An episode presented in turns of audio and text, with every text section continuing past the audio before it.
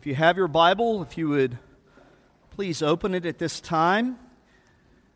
So we're going to look at Hebrews 11, 23 through 28. It's found on page 1008 of your Pew Bible.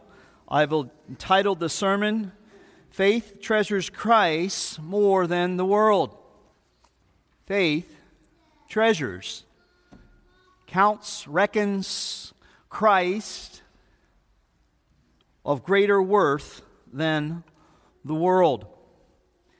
By way of context, in chapter 10, beginning at verse 19, there was a shift, ever so subtle, as the preacher, the writer to the Hebrews, went from an indicative to more an imperative. He begins a series of instructions. He's laid out before his congregation the great doctrines of the great high priesthood of the Lord Jesus Christ, how Jesus is better in his priesthood, how the new covenant is better, how the blood that Jesus shed is better. And now he begins to exhort them because he knows that they're faltering, they're weary, just like me and just like you. Some have even departed and left because the persecution has intensified, the name-calling, the mocking. You see, because the writer to the Hebrews understands the church to be in the wilderness, that this world is not our home. It's called the present evil age. So he sets out to give a portrait gallery, if you will, of illustrations of Old Testament saints who by faith endured, who persevered to the end, and so won their reward or were granted their reward. Beginning here in verses 23 to 31, the author wants us to understand that saving faith, now listen, saving faith, that is justifying faith, real faith, because there are a whole lot of species of faith in the Word of God. Not all faith saves in the Word of God. But saving faith, justifying faith, faith that unites us to Jesus Christ, the last Adam, our righteousness, trust Jesus Christ in the midst of suffering. It trusts Jesus Christ through every trial and tribulation. Today we're going to look at Moses, a servant of God who by faith considered the reproach of Christ of greater wealth than the treasures of Egypt. Now, if that doesn't give you pause and stagger you just a little bit, as I'm going to say later, then perhaps you need to continue to read it over and over again, asking the Holy Spirit to do that math, that the sufferings of Christ, the reproach of Christ is of greater wealth than all the treasuries, than all the gold, than all the silver that's in Egypt. That staggers me. That's a right hand. That's a hook, right hook. Let's read, beginning at verse 23 through 28. Again, faith is the assurance of things hoped for. So there's always this futuristic dimension to faith. And I want you to notice this with Moses. By faith, Moses, when he was born, was hidden for 3 months by his parents because they saw that the child was beautiful and they were not afraid of the king's edict. By faith, Moses, when he was grown up, refused to be called the son of Pharaoh's daughter, choosing rather to be mistreated with the people of God than to enjoy the fleeting pleasures of sin. He, Moses, considered the reproach of Christ greater wealth than the treasures of Egypt. For he, or because, he was looking to the reward. By faith, he left Egypt, not being afraid of the anger of the king, for he endured as seeing him who is invisible. By faith he kept the Passover and sprinkled the blood, so that the destroyer of the firstborn might not touch them. by faith. He did all of this by faith. Even when faith didn't make sense, Moses, by faith, obeyed God's word. The grass withers, the flowers fade, but the word of our God abides forever. Let's pray. Our Lord and our God, we would pray, and we would pull down heaven and ask that you would rend the heavens and come down and be our teacher. Lord, that you would turn our eyes away from worthless temporal things, while to be enjoyed in this world are not ultimate. Only you are ultimate. Only you are the reward of your people. So give us grace, just 1 degree even this day, that we might be transformed and leave this place more like Jesus than when we arrived. May it be for your glory, Jesus, and for our good, eternal good. We pray this in your name. Amen. It is rightly said that faith will always make itself known by the choices it makes. Not only what faith says no to, i.e. the world, the lust of the flesh, pride of life, so forth, but also to what faith says yes to. See, there's always 2 components to biblical saving faith. It says no to certain things, and it says yes to other things. And this became ever so true to me as I began to study Titus 2:11-13. I just want to read it to you and kind of think about it with you a little bit in the background as we work through this text this morning. Listen to Titus 2:11-13, and if you haven't memorized this, I would encourage you to do so. For the grace of God has appeared, bringing salvation for all people. So it appeared. It appeared in Jesus Christ. And notice what it does. This grace that brings salvation is training us to renounce ungodliness and worldly passions. And simultaneously, not only to renounce certain things, notice what it says, and to live self-controlled, upright, and godly lives in the present age, waiting for our blessed hope, the appearing of the glory of our God and Savior, Jesus Christ. So this morning, as we reflect on this particular text there in Hebrews, with this other text of saying yes to godliness and no to the world and to ungodliness, I want us to explore and think with you out loud about how grace enables us as Christians to make choices that are consistent with our faith. Choices in life that are consistent with what we say we believe. For example, how did Moses get to the place where he considered, listen, where he considered the reproach of Christ of greater wealth than the treasures of Egypt? How do you get there? You just wake up one morning and go, I'm just going to treasure Jesus more than I treasure the world? Is that how it works? I don't think so. It doesn't work that way for me. And if it works that way for you, would you please speak with me after the service, because I want some of that. So first, what I want to do is just work through the text, verses 23-28. I want us to notice there are 4 references of by faith there in the text, in this account of Moses. And we're going to use these 4 references to divide up the text. And then we're going to conclude by looking at how Moses and every saint overcomes the world, the flesh, and the devil, that is the riches of Egypt, and choosing and adoring and prizing Jesus over those things in the world. So first, verse 23, what's interesting here as we look at this first by faith is that the preacher does not begin with Moses' faith. Do you notice that? But the faith of his parents. Notice what 23 says in Hebrews 11. By faith, Moses, when he was a child, was hidden for 3 months by his parents because they saw that the child was beautiful. And they were not afraid of the king's edict.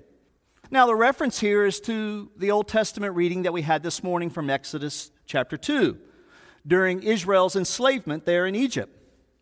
You remember when Pharaoh, wanting to consolidate his power and to hold fast to it, he saw the multiplying of the Israelites, became fearful, and he began to say, we need to kill these Hebrew sons. So they made this edict to throw the boys into the river, casting them into the Nile.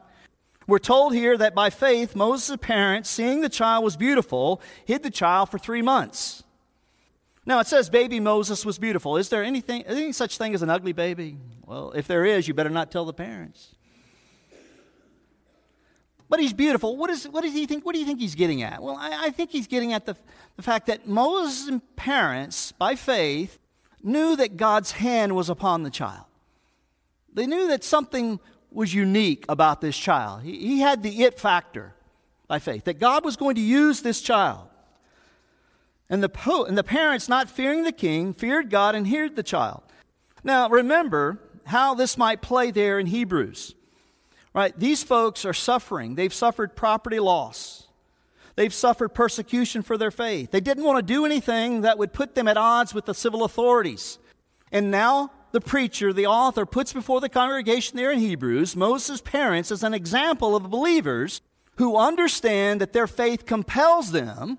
Now listen, their faith compels them, just as it does you, that you must obey God rather than men. Just like the early church there in Acts chapter 5, verse 29. Stop preaching the gospel. Be silent. No, we respect you. The authority you have is invested in you by the living God, but we must preach Jesus Christ. We're under command. We're under orders, you see. And this faith of the parents was contagious, because if you look down in 27, you see it foreshadows Moses' own faith. Where did Moses learn the fear of the Lord?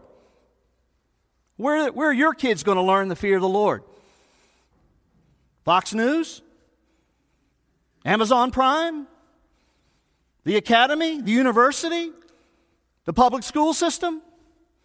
Politicians in Washington? Are they going to catechize your children? Oh, they're going to catechize them.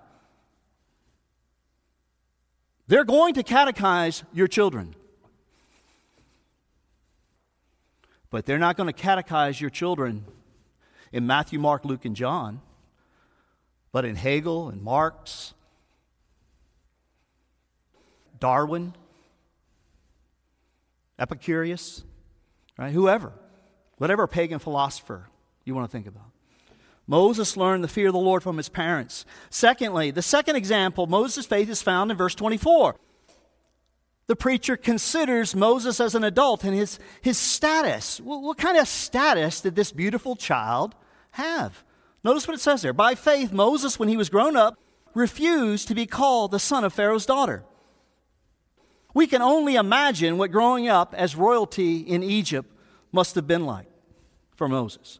Privilege, enjoying all the finer things Egypt had to offer. But rather than gain the whole world, of Egypt and all the luxury, and lose his own soul, he chose Jesus. He chose Jesus. Moses laid it all down by faith, renounced the claims as a prince in Egypt. But notice the Holy Spirit reminds us that it was not only what Moses said no to. This gets back to this Titus text that's working in the background of the sermon. In your mind, in your heart, grace appeared, teaching us to say no to certain things and yes to others. Moses' faith was not merely passive. Notice what he chose to do. Verse 25, rather to be mistreated with the people of God than to enjoy the fleeting pleasures of sin. You see, saints, it's one thing to reject the riches and the luxuries and the royalty of Egypt, but quite another than to embrace and cast one's lot with a despised and enslaved people. By siding with the Israelites, Moses was saying no to all the pleasures and joys of Egypt, all the luxuries, all the comfort that Egypt had to offer. Now, that's not easy, But by faith, Moses saw through, now listen, he saw through the fleeting pleasures, the ephemeral, temporary pleasures of sin. Because there's pleasure in sin for a season. Let's be real. That's what makes it so attractive. There's an aesthetic. There's something attractive to our Adamic nature about sin. But Moses, by faith, saw through this and decided to hook his wagon to the people of God. For, verse 26, he, Moses, considered the approach of Christ of greater wealth than the treasures of Egypt, for he was looking to the reward. You've got Hebrews chapter 11, verse 1 operating right now in your mind going, faith is the assurance of things hoped for. It's a future reward. It's the carrot at the end of the stick, to be crass, right? It's the reward for those who endure. Church, you can endure. You're suffering. You're struggling. You're vacillating. You're waffling. You can endure. And he lists this hall of faith, this portrait gallery of family members who've gone before us, who ran the race with faithfulness, who endured, who did a lot of calculating, who did a lot of considering the temporary, fleeting nature of sin and the eternal, everlasting rewards of heaven. And Moses said, I'd rather have Jesus than silver or gold. Give me Jesus. Give me Jesus all day long, 24/7, 365. I'll take him. For I've tasted of the Lord. Right? It's not just a T-shirt, a bumper sticker on my car. Taste and see that the Lord is good, you see. He's tasted. He knows this. He knows the fleeting pleasures of sin. He rejects the temporary. He looks to the future, the eternal riches that came with knowing and walking with God. As Jim Elliott said, he is no fool who gives what he cannot keep to gain what he cannot lose. He's no fool who gives what he cannot keep. What are you going to keep? What are you going to keep? You're going to keep that fat checking account, savings account? Is that going with you when you go to Bliley's? I don't think so. He's no fool who gives what he cannot keep to gain what he cannot lose. Moses' embrace, the reproach of Christ, must have surely resonated with these readers here in Hebrews. You see, the readers know that Moses can sympathize with them and their desire for acceptance and security. Right, the temptation that every believer this side of the new heavens and new earth wrestles with, where we make the temporary ultimate. Right, that this world starts to become what's ultimate. We struggle with that every day. And he's putting before them Moses. Saying Moses struggled with this as well, but he chose Jesus Christ. And that while the pleasures of sin are real, we must remember they're fleeting. Thirdly, the example of faith in Moses is found in verse 27. This refers to Moses fleeing after killing an Egyptian taskmaster whom he saw beating a fellow Israelite. We're told there in verse 27, by faith he, Moses, left Egypt, not being afraid of the anger of the king, for he endured as seeing him who is invisible. You see, once the killing of the Egyptian taskmaster became known, it became public knowledge, Moses is like, what have I done? He's nervous. He knew and he had to flee. Interestingly, though, it says here in Hebrews, by faith Moses left Egypt, not being afraid of the anger of the king. Not being afraid in Hebrews, but in Exodus 2:14, Moses' own words, he penned them himself because he wrote Exodus. It says Moses, literally, Moses was afraid and fled. So which is it? You need to be a careful reader of the Word of God. Are you reading it carefully? Which is it? Did Moses flee in faith or did he flee in fear? I think it's safe to say that while it's true that Moses was afraid of Pharaoh's wrath, Exodus 2:14 is clear, it's also true, now listen, it's also true that his fear was not what was ultimate in his life. Fear was not the dominant motive to flee. His faith was the dominant motive, the ultimate motive that led him to leave Egypt. Saints, the original audience would have been familiar with Moses' struggle here with fear in Exodus. And just like every saint before and after him, Moses' fear, now listen, this is where it's going to resonate with you. Moses' fear did not extinguish his faith. Why do I say that? Can I back that up? That's a pretty audacious claim, isn't it? Listen to Psalm 56:3. When I am afraid, I will trust in you. You see, church, every saint, true saint of God, regenerate by the Holy Spirit, who's been a Christian for a minute, knows that fear and faith can cohabitate in the same heart. When I am afraid, I will trust in you.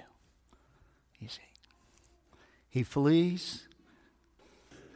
He flees trusting Jesus. God, you've got me. You're going to protect me. You're going to watch over me. I'm going to flee into the wilderness, but you've got me. I'm going to go to your school there in the wilderness for 40 years. The seminary, the best one. 40 years. But God, you've got me. You're my God. You're the God of Abraham, Isaac, and Jacob. I'm your son. You're my father. You do all things well. I trust you. You see. You see, saints, if you know anything about your own heart, then you know that fear and faith can at times dwell in the same heart. But as great as Moses' fear was, his faith enabled him to endure. How? How did he endure? We're told there that Moses by faith, notice what it says, he saw him who is invisible. Well, how did he see him? He see him with the cornea and the retina and the right and the left eye? No. He saw them with the eyes of faith. He saw this God who is invisible, who through the word of his power created all things out of nothing. And where did he learn this fear? Who first catechized Moses in the fear of Yahweh? His parents. Dads, did you hear that? We need to be catechizing our children. Again, we need to be instructing our children. It's not yours to produce the fruit, but it's yours to be faithful to sow it, to sow the seed and leave the results to God and trusting Him in His covenant. Fourth, by faith, regarding Moses in verse 28, by faith he kept the Passover and sprinkled the blood so that the destroyer of the firstborn might not touch them. By faith, Moses and Israel believed that God would inflict this 10th and final plague on Egypt, where God, the destroyer, the destroying angel, would come forward and destroy all the firstborn throughout the land. But by faith, Moses and Israel also obeyed God's instructions and thus were saved because they placed the blood of the chosen lamb over the doorpost of the houses. So when the destroying angel came through the neighborhoods, weeping and crying throughout all of Egypt, the house of Israel was spared because they were covered by the blood. Beloved, are you covered by the blood? Not the blood of a lamb, of a goat, a ram. Are you covered by the blood of Jesus? Are you resting in the joy of what He is and what He's done and His blood being spilt for you?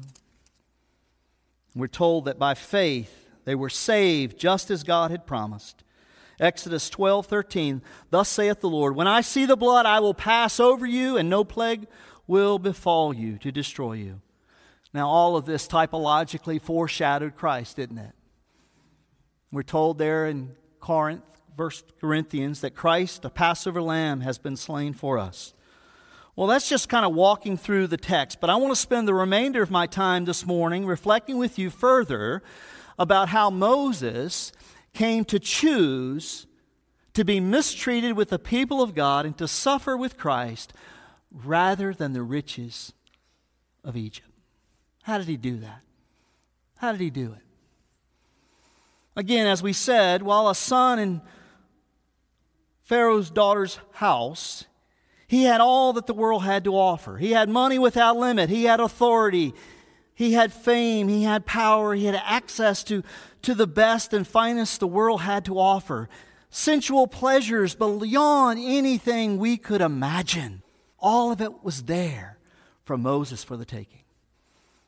Now, we might see a movie or a video or do something on the internet we shouldn't be doing, and it's not really there. It's just ephemeral. It's just pixels on a screen. No, it was there for Moses. He could reach out and touch it. He saw the gold. He saw the power. He saw the glory of all that Egypt had. It was there for the taking, and it was his by right, because he was Pharaoh's daughter's son. It was there for Moses to take and enjoy. And yet we're told that he turned it down. And I believe it's important for us to remember this as we reflect and think upon how Moses came to this decision, how he made this choice. I believe it's important to remember that Moses' decision did not happen in a vacuum. Right, so often we read the Bible and we don't think about these folks being real human beings, right? They're just cartoonish kind of figures, superheroes, right? Who don't have the same struggles and the same desires that I have. No, Moses is a real person. He's a sinner who needs a Savior. He didn't just wake up one day and say, Egypt stinks. Money is worthless. And power is for sissies. And who likes sex anyway? You think he just got up one day on a Thursday and said, this is all for naught? No, that's not how we work. That's not how we function as human beings, fallen in need of redemption and redeemed. But rather, something else had captured Moses' mind and heart. Moses began to calculate it and view his life through a different lens. He had a new set of glasses on, as it were. He began to see life through the lens of God's Word. He began to see things as they really are in reality. He began to see Him who is invisible by faith. And he began by faith to believe it and start making choices that were congruent to that belief. You see, this is how he did it. Because I think if you look at verse 26, you find something of a key. As Gordon MacDonald said, you might just take a key and unlock it. Sometimes the text will do that for us. Look at verse 26. Moses considered the reproach of Christ greater wealth than the treasures of Egypt, because he was looking forward to the reward, right? Having the assurance of things hoped for, conviction of things not seen. And we're told in verse 25 that even though fleeting, there's pleasure in sin to be found, and there was pleasure in the treasures of Egypt. So the question is, how did Egypt's treasure and all its promises lose its grip on Moses' thinking and heart? We could ask the same question of ourselves this morning. Regarding our own hearts. How will the fleeting pleasures that you have to sin lose their grip on your heart? How?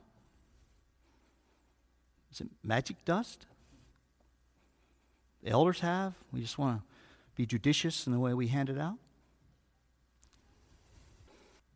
How are you going to find victory over besetting sin and over the lust of the flesh, the pride of life, and the lust of the eyes? How are you going to find victory?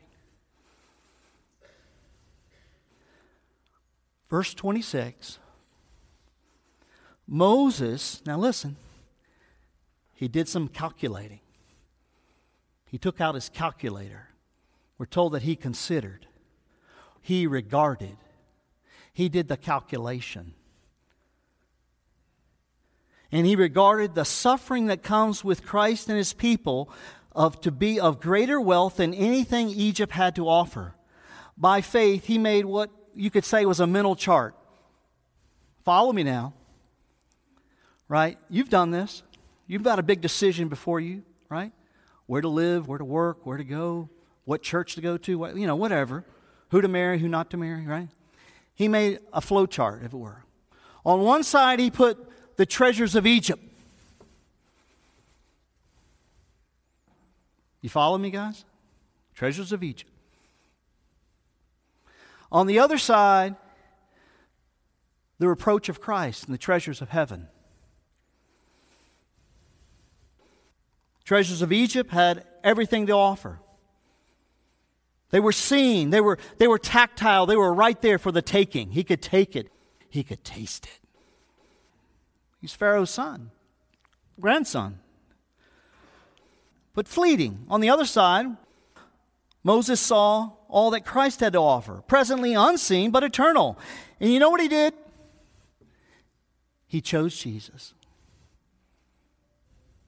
Saints, by faith he considered the light and momentary afflictions of this life not worth comparing with the glory that's to be revealed with us. You see the future aspect of his calculation? Of his decision? Are you following me? He's weighing them in the balance of his heart, just like it is in your heart. Treasures of Egypt, the world, or the treasures of Christ? By faith, Moses said to himself, better to be Christ's fool and lose the world but gain heaven than to gain the world and lose your soul. You see, saints, at the end of the day, now follow me, a greater love and pleasure enabled Moses to say no to all lesser loves and fleeting pleasures. The same is true for you. You know what's going to drive out that besetting sin? Only a greater love for Jesus. Only a greater appreciation for what he's done for you. A greater recognition and acknowledgement of who you really are outside of Jesus Christ and what he's really done for you. Right? Just like all lesser loves have to be disposed of when you meet your true love. Right? When I met Catherine, all lesser loves went to what? Went to the wastebasket. Because I had found my true love. And I set my love on her. And she on me. Who wouldn't give up fleeting pleasures for eternal ones? Moses, by faith, set his sight on the promised eternal reward of God's future blessing, and when he did, he found power to say no to sin and fleeting pleasure, and found power, real biblical power, because he found the Holy Spirit who enabled him to say no to sin, because the grace of God has appeared teaching us to say no to ungodliness and yes to righteousness and godliness. That he could do this while he waited and looked forward to the Messiah who was to come. So, beloved, how much more should we, upon whom God has spoken in these last days, with a better word than the word Moses had? He's spoken to us through his Son, Jesus Christ. You see, Moses knew the pull and power of sin while in Egypt. It's not easy. It never is. The siren of worldly lust called to Moses just as it calls to you and I today. It promises you everything but delivers nothing. And in the end, you know what sin leaves? Pain, heartache, guilt, and a fearful expectation of judgment. That's what it gives you. It promises you the world. And for a moment, fleeting, ever so fleeting, there's joy or supposed joy in it. But it leaves us fearful, expecting the judgment of God. So how did Moses endure? By faith he saw him who was invisible. He considered all the world had to offer. And looking it in the face, and by faith he said, no, I'm going to go with Jesus. I'm all in with him. Right? It's the very thing Paul said there in Philippians chapter 3. Whatever else I have to gain, pedigree, riches, honor, fame, power, sensual pleasure, whatever, you name it, I count it all as loss. I count it as rubbish. And that's a polite way to say it. It's dung. He counts it as dung that he might gain Christ, having found and being found in him, having a righteousness that comes not through the law, but through faith on all who believe. This is God's math. This is the math that the Christian employs. With his heart, his mind, his soul, his strength, everything about him. You see, church, the world, the flesh, and the devil is lying to you today, just like it did to Moses. Contentment and internal pleasures don't come through disobeying God. You were made for more than anything this world could ever give you. That's why your heart is restless, and it will continue to be restless until it rests solely in Him, because you were not made for things. You were made for God, to glorify God, and what? To enjoy Him forever. You see, this is what you were made for. This is your telos, your purpose. By faith, Moses overcame the world and its deception and lies. So how about you this morning? 1 John 5:4, for everyone who has been born of God overcomes the world. That is, they overcome the treasuries of Egypt and all the allurement, all the siren calls of the world, the lust, the power of lust, by faith. And this is the victory that has overcome the world, our faith. So I leave you with this. While the consummation of the reward awaits us in the new heavens and new earth, it's also true that the Christian has a down payment already, the down payment of the Holy Spirit who now indwells you. John 10:10, Jesus says, I have come that you may have life and have it abundantly. When? In eternity? No. It's in the present tense. I've come to bring you life today. That you might have life today. That you might have living water. That's never, the spigot's never cut off. That you might come and buy and eat. That your soul may live without money, without cost. And it's all, how do you get it? It's by faith. By marinating. By pursuing God. By diligently seeking Him, for He's a rewarder of those who seek Him. You see, this God bids us to come and to know Him, to feast with Him, to dine with Him. Power to say no by faith. Consider and look to Christ and keep your eyes fixed on Him and His eternal pleasures. Immerse your heart, soul, mind, and strength in getting to know Him through His Word. Listen to Psalm 16:11, and I conclude with this. David says, in your presence there's fullness of joy, and at your right hand there are pleasures forevermore. Presbyterians don't take that very seriously, but God does. We think, well, in your presence there's a stoicism, and at your right hand are frowns. That's not what the Word of God says. I'm a roll with my God and His Word. In His presence, there's fullness of joy. And at His right hand are pleasures forevermore. Blessed be the name of the Father, the Son, and the Holy Spirit. Amen, church? Amen. Let's pray. Our God, there is none like You. We worship, we praise You. We thank You, God, that You are Your own reward. Heaven would not be heaven if You're not there. You are the pearl of great price. You are the treasure in the field that we sell all to have.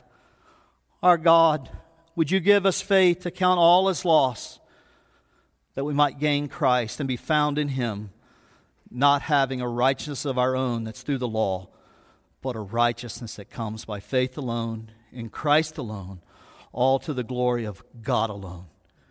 We pray this in your name. Amen.